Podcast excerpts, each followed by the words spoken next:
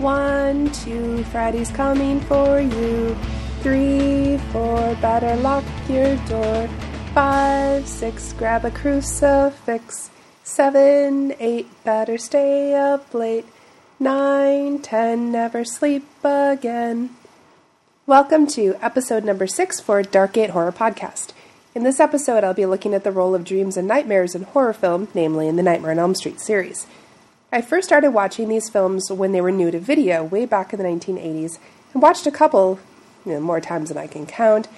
Did also see a couple of them in the theater, which dates me, of course. A couple years ago, I finally said goodbye to my trusty VHS copies, which were in terrible condition from so many viewings, and bought the DVD box set.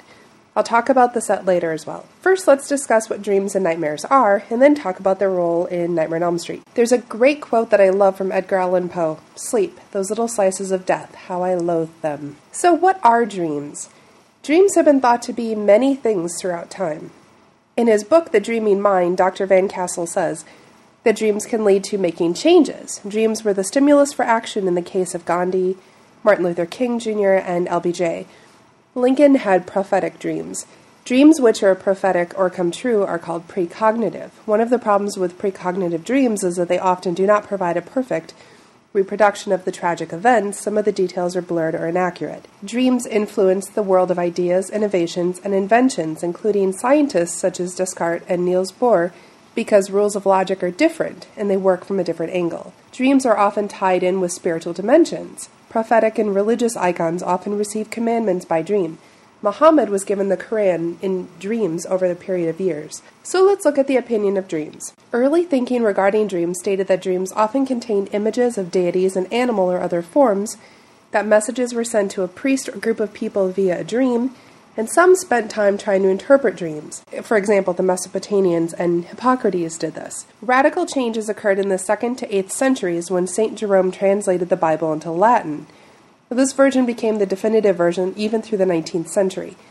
But he mistranslated witchcraft as, quote, observing dreams and thus applying the connotation of dream interpretation with witchcraft. During the Dark Ages, demons were thought to cause dreams, and they were forbidden. In the 17th and 18th centuries, dreams were recognized as mirroring character behavior and development and awareness that dreams could have powerful impact on waking behavior. Dreams liberated by philosophers, physicians, and psychologists at this time, and they said that it was not demons causing dreams. Dreams were extremely important during the Romantic era, which was the 19th century that dreams became the source of rele- revelation and that they would tell the dreamer things in an instant that they had searched for for years. Many published ideas, but it was not until the 20th century did things really shake up. Not until Sigmund Freud. Freud changed the view of dreams forever. He stated that dreams are disguised sexual wishes. Others have said that sexual desires play out in dreams, going back hundreds of years. Don't get me wrong, I think really highly of Freud as opposed to many of my fellow psychology student friends, and I defend him often. But Freud and his followers played down previous work and emphasized the copious volumes of writing by Freud. He generally took other people's writings and used them for his own purpose. So no wonder people think Freud coined the term unconscious. He was just the first to organize a school of psychology. Few dispute that Freud was instrumental in the de- development and acceptance of psychology as a science. Freud's book, The Interpretation of Dreams, was published in 1899 although he got the publisher to say that it was 1900 because then that was the dawn of a new century and somehow it would seem progressive. The book is filled with symbols that appear in dreams and the meaning of symbols. I pored over this book for hours as an adolescent to help interpret my dreams, which were usually about some boy I liked. However, I did have very strange dreams and some weird paranormal events, which I'll really discuss on a later show. And this book was a tool I used to make sense of the events. Freud argued that there are two levels of dreaming. The first is manifest content. That's the part you remember, and it holds very little meaning. It's disguised representation of true thoughts and underlying dreams. The second layer, or type, is latent content. Now, these are the unconscious wishes and fantasies which have been denied gratification. Dream work is the process by which the unconscious latent materials are transformed into acceptable, manifest content. Symbolism is very important in fulfillment of a wish as the goal of all dreams. Paranormal dreams are considered psychic or psi dreams. Freud, Jung, Stekel, and Boss have all asserted that the existence of psi dreams. Precognitive dreams represent unlikely future events.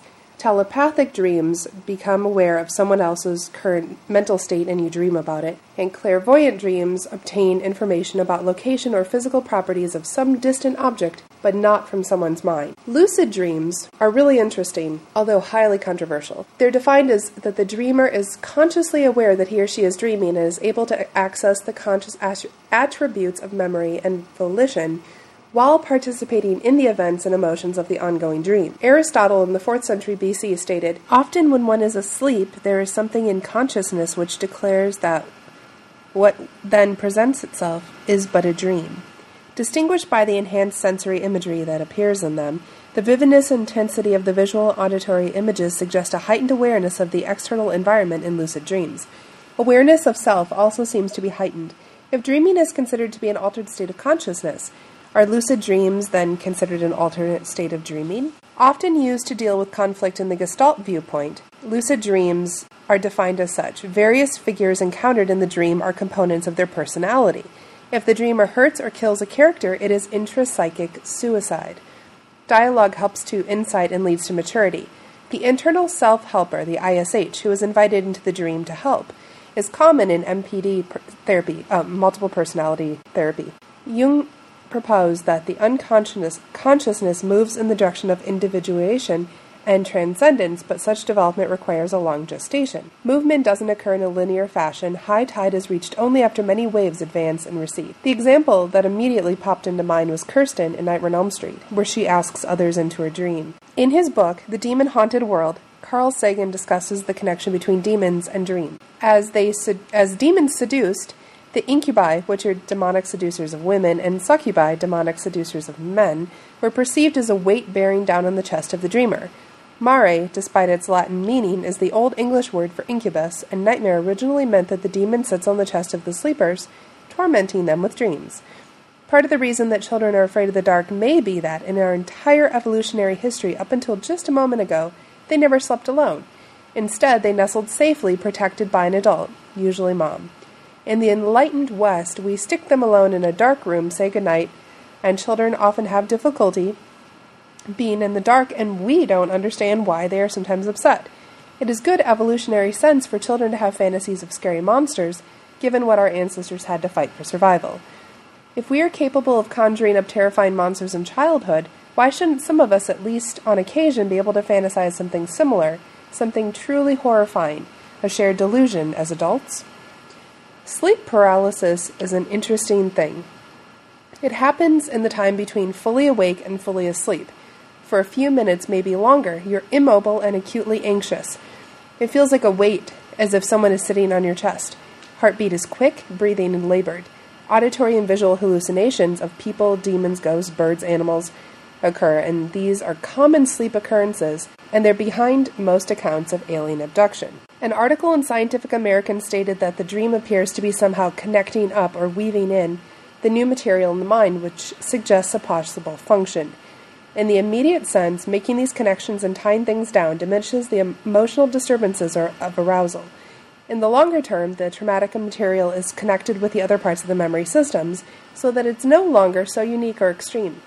The idea being that the next time something similar or vaguely similar occurs to you, the connections will already be present and the event will not be quite so traumatic.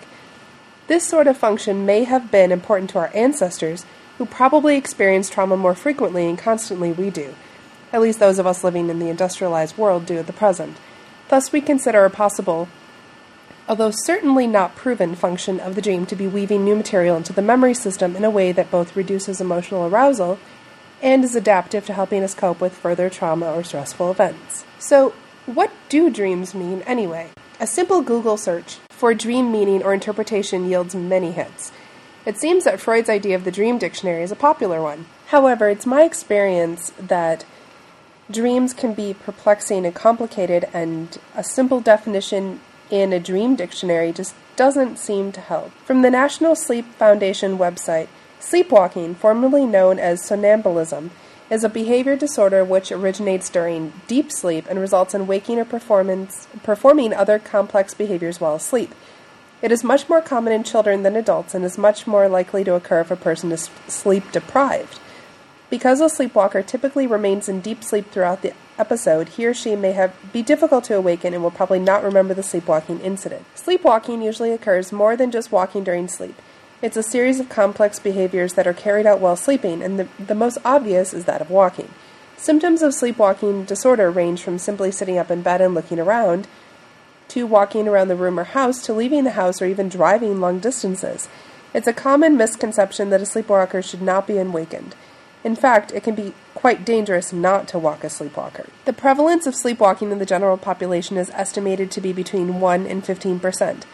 The onset or persistence of sleepwalking in adulthood is common and is usually not triggered with any significant underlying psychiatric or psychological problems. Common triggers for sleepwalking include sleep deprivation, sedative agents including alcohol, febrile illnesses, and certain medications. From sleepdeprivation.com, sleep deprivation is a common condition that affects 47 million American adults, or almost a quarter of the adult population. Symptoms can interfere with memory, energy levels, mental abilities, and emotional mood. A study conducted by the University of Chicago Medical Center in 1999 indicates that the condition drastically affects the body's ability to metabolize glucose, leading to symptoms that mimic early stage diabetes. In 1965, Randy Gardner, a 17 year old high school student, set the apparent world record at 264 hours. It's about 11 days without sleep for a science experiment. From Scientific American, a study was done to determine if sleep deprivation is dangerous. They found that sleep deprivation causes significant deficits in concentration, motivation, perception, and other higher mental processes as the duration of the sleep deprivation increased. Nevertheless, all experimental subjects recovered to relative norm- normalcy within one or two nights of recovery sleep. By the end of Gardner's experiment, he had experienced these deficits. I actually have a lot of experience with sleepwalking, I would imagine, and sleep deprivation. It's pretty much my uh, all of my school years are spent in sleep deprivation. But I used to have a lot easier time recovering back when I was a teenager than I do now. It seems to be kind of different. But I did some sleepwalking from the time I was maybe 13 until about 16, which is a really common time period, and then it just kind of ended. And since then, I haven't had that problem. But I would not really remember anything the next day unless I happened to wake up while I was actually sleepwalking but I one time um, actually found myself in my closet. One time I was in my kitchen, and that was actually kind of a dangerous situation because I had a knife in my hand. I think I was trying to cut something, and I woke up. My cat woke me up. And another time, and this is the most bizarre, and I think this was probably one of the last instances I remember. I actually, it was March, and I was not wearing any shoes. I wasn't wearing proper clothing, and I found myself sleepwalking, um, and I woke up on a major, major intersection in town.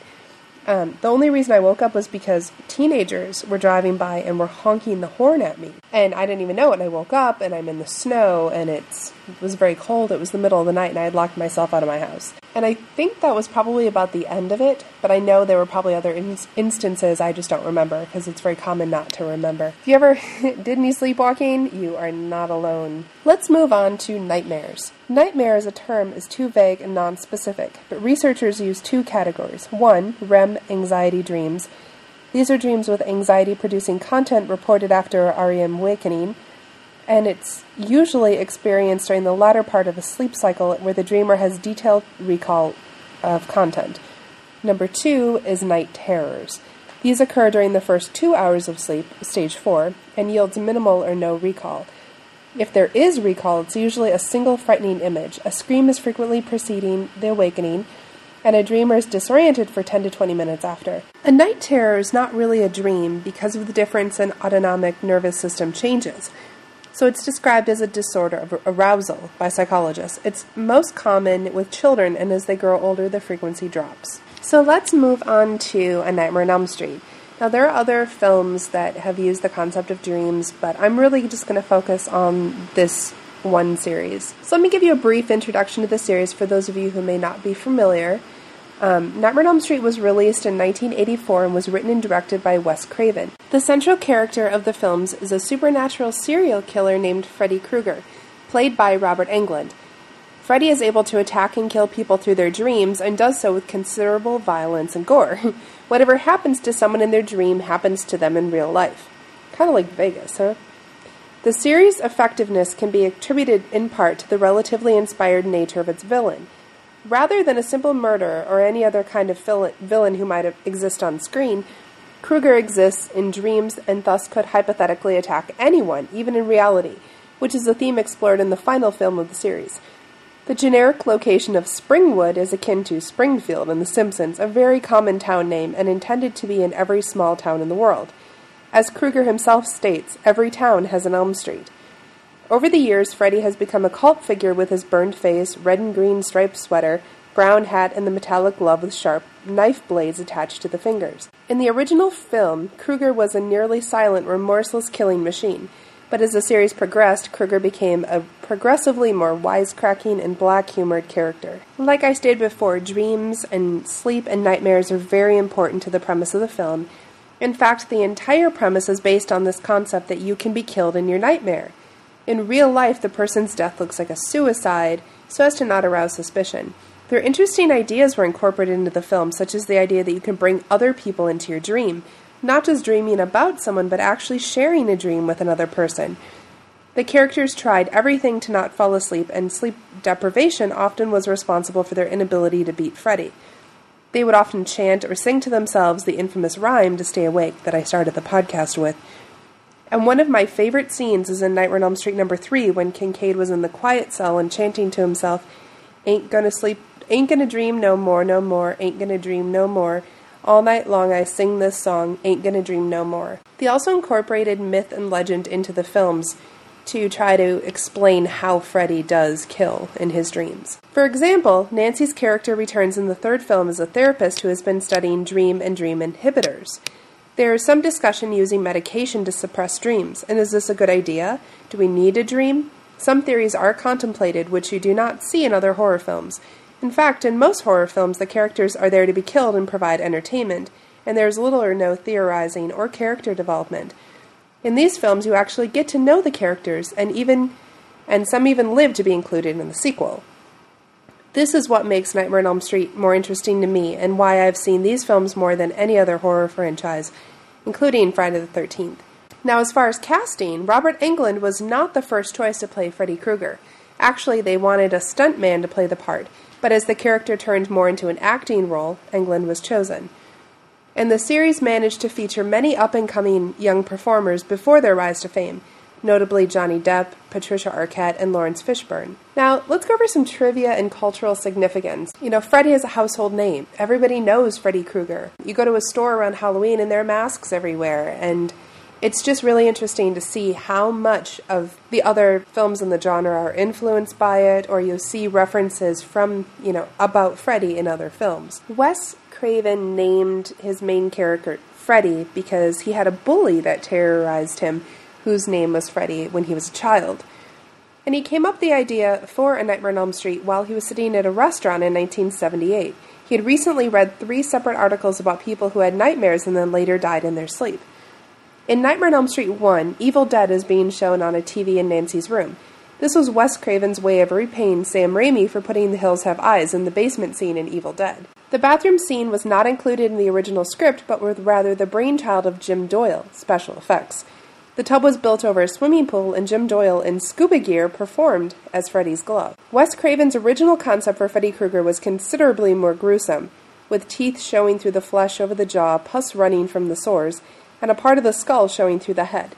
Makeup artist David B. Miller argued that an actor couldn't be convincingly made up that way, and a puppet would be hard to film and wouldn't blend in with live actors, so these ideas were eventually abandoned.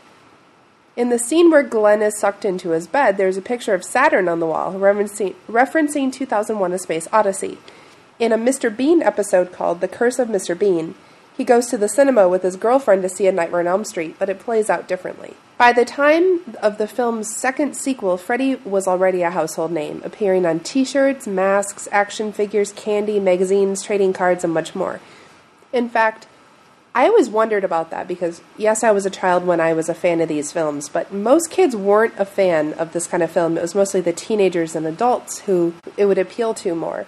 And I always wondered why they made children's toys from Freddy Krueger. I mean, he was kind of a creepy looking guy. The role of music is interesting because, generally speaking, and there, of course there are exceptions, horror films tend to have scores, not usually popular music playing. But in these films, they did. For instance, Dokken had a song called Dream Warriors, which was the title track to Nightmare on Elm Street number 3 and they made a music video incorporating clips from the film. They put the video at the end of the VHS tape, which is not common practice at the time. And it was a great video. I really like it, and I like the song. It's um, it's catchy, and if you're a Dokken fan, um, you probably know the song, of course. And I even bought the soundtrack from Nightmare on Elm Street number four, which turned out to be a very 80s uh, CD, but it was quite good.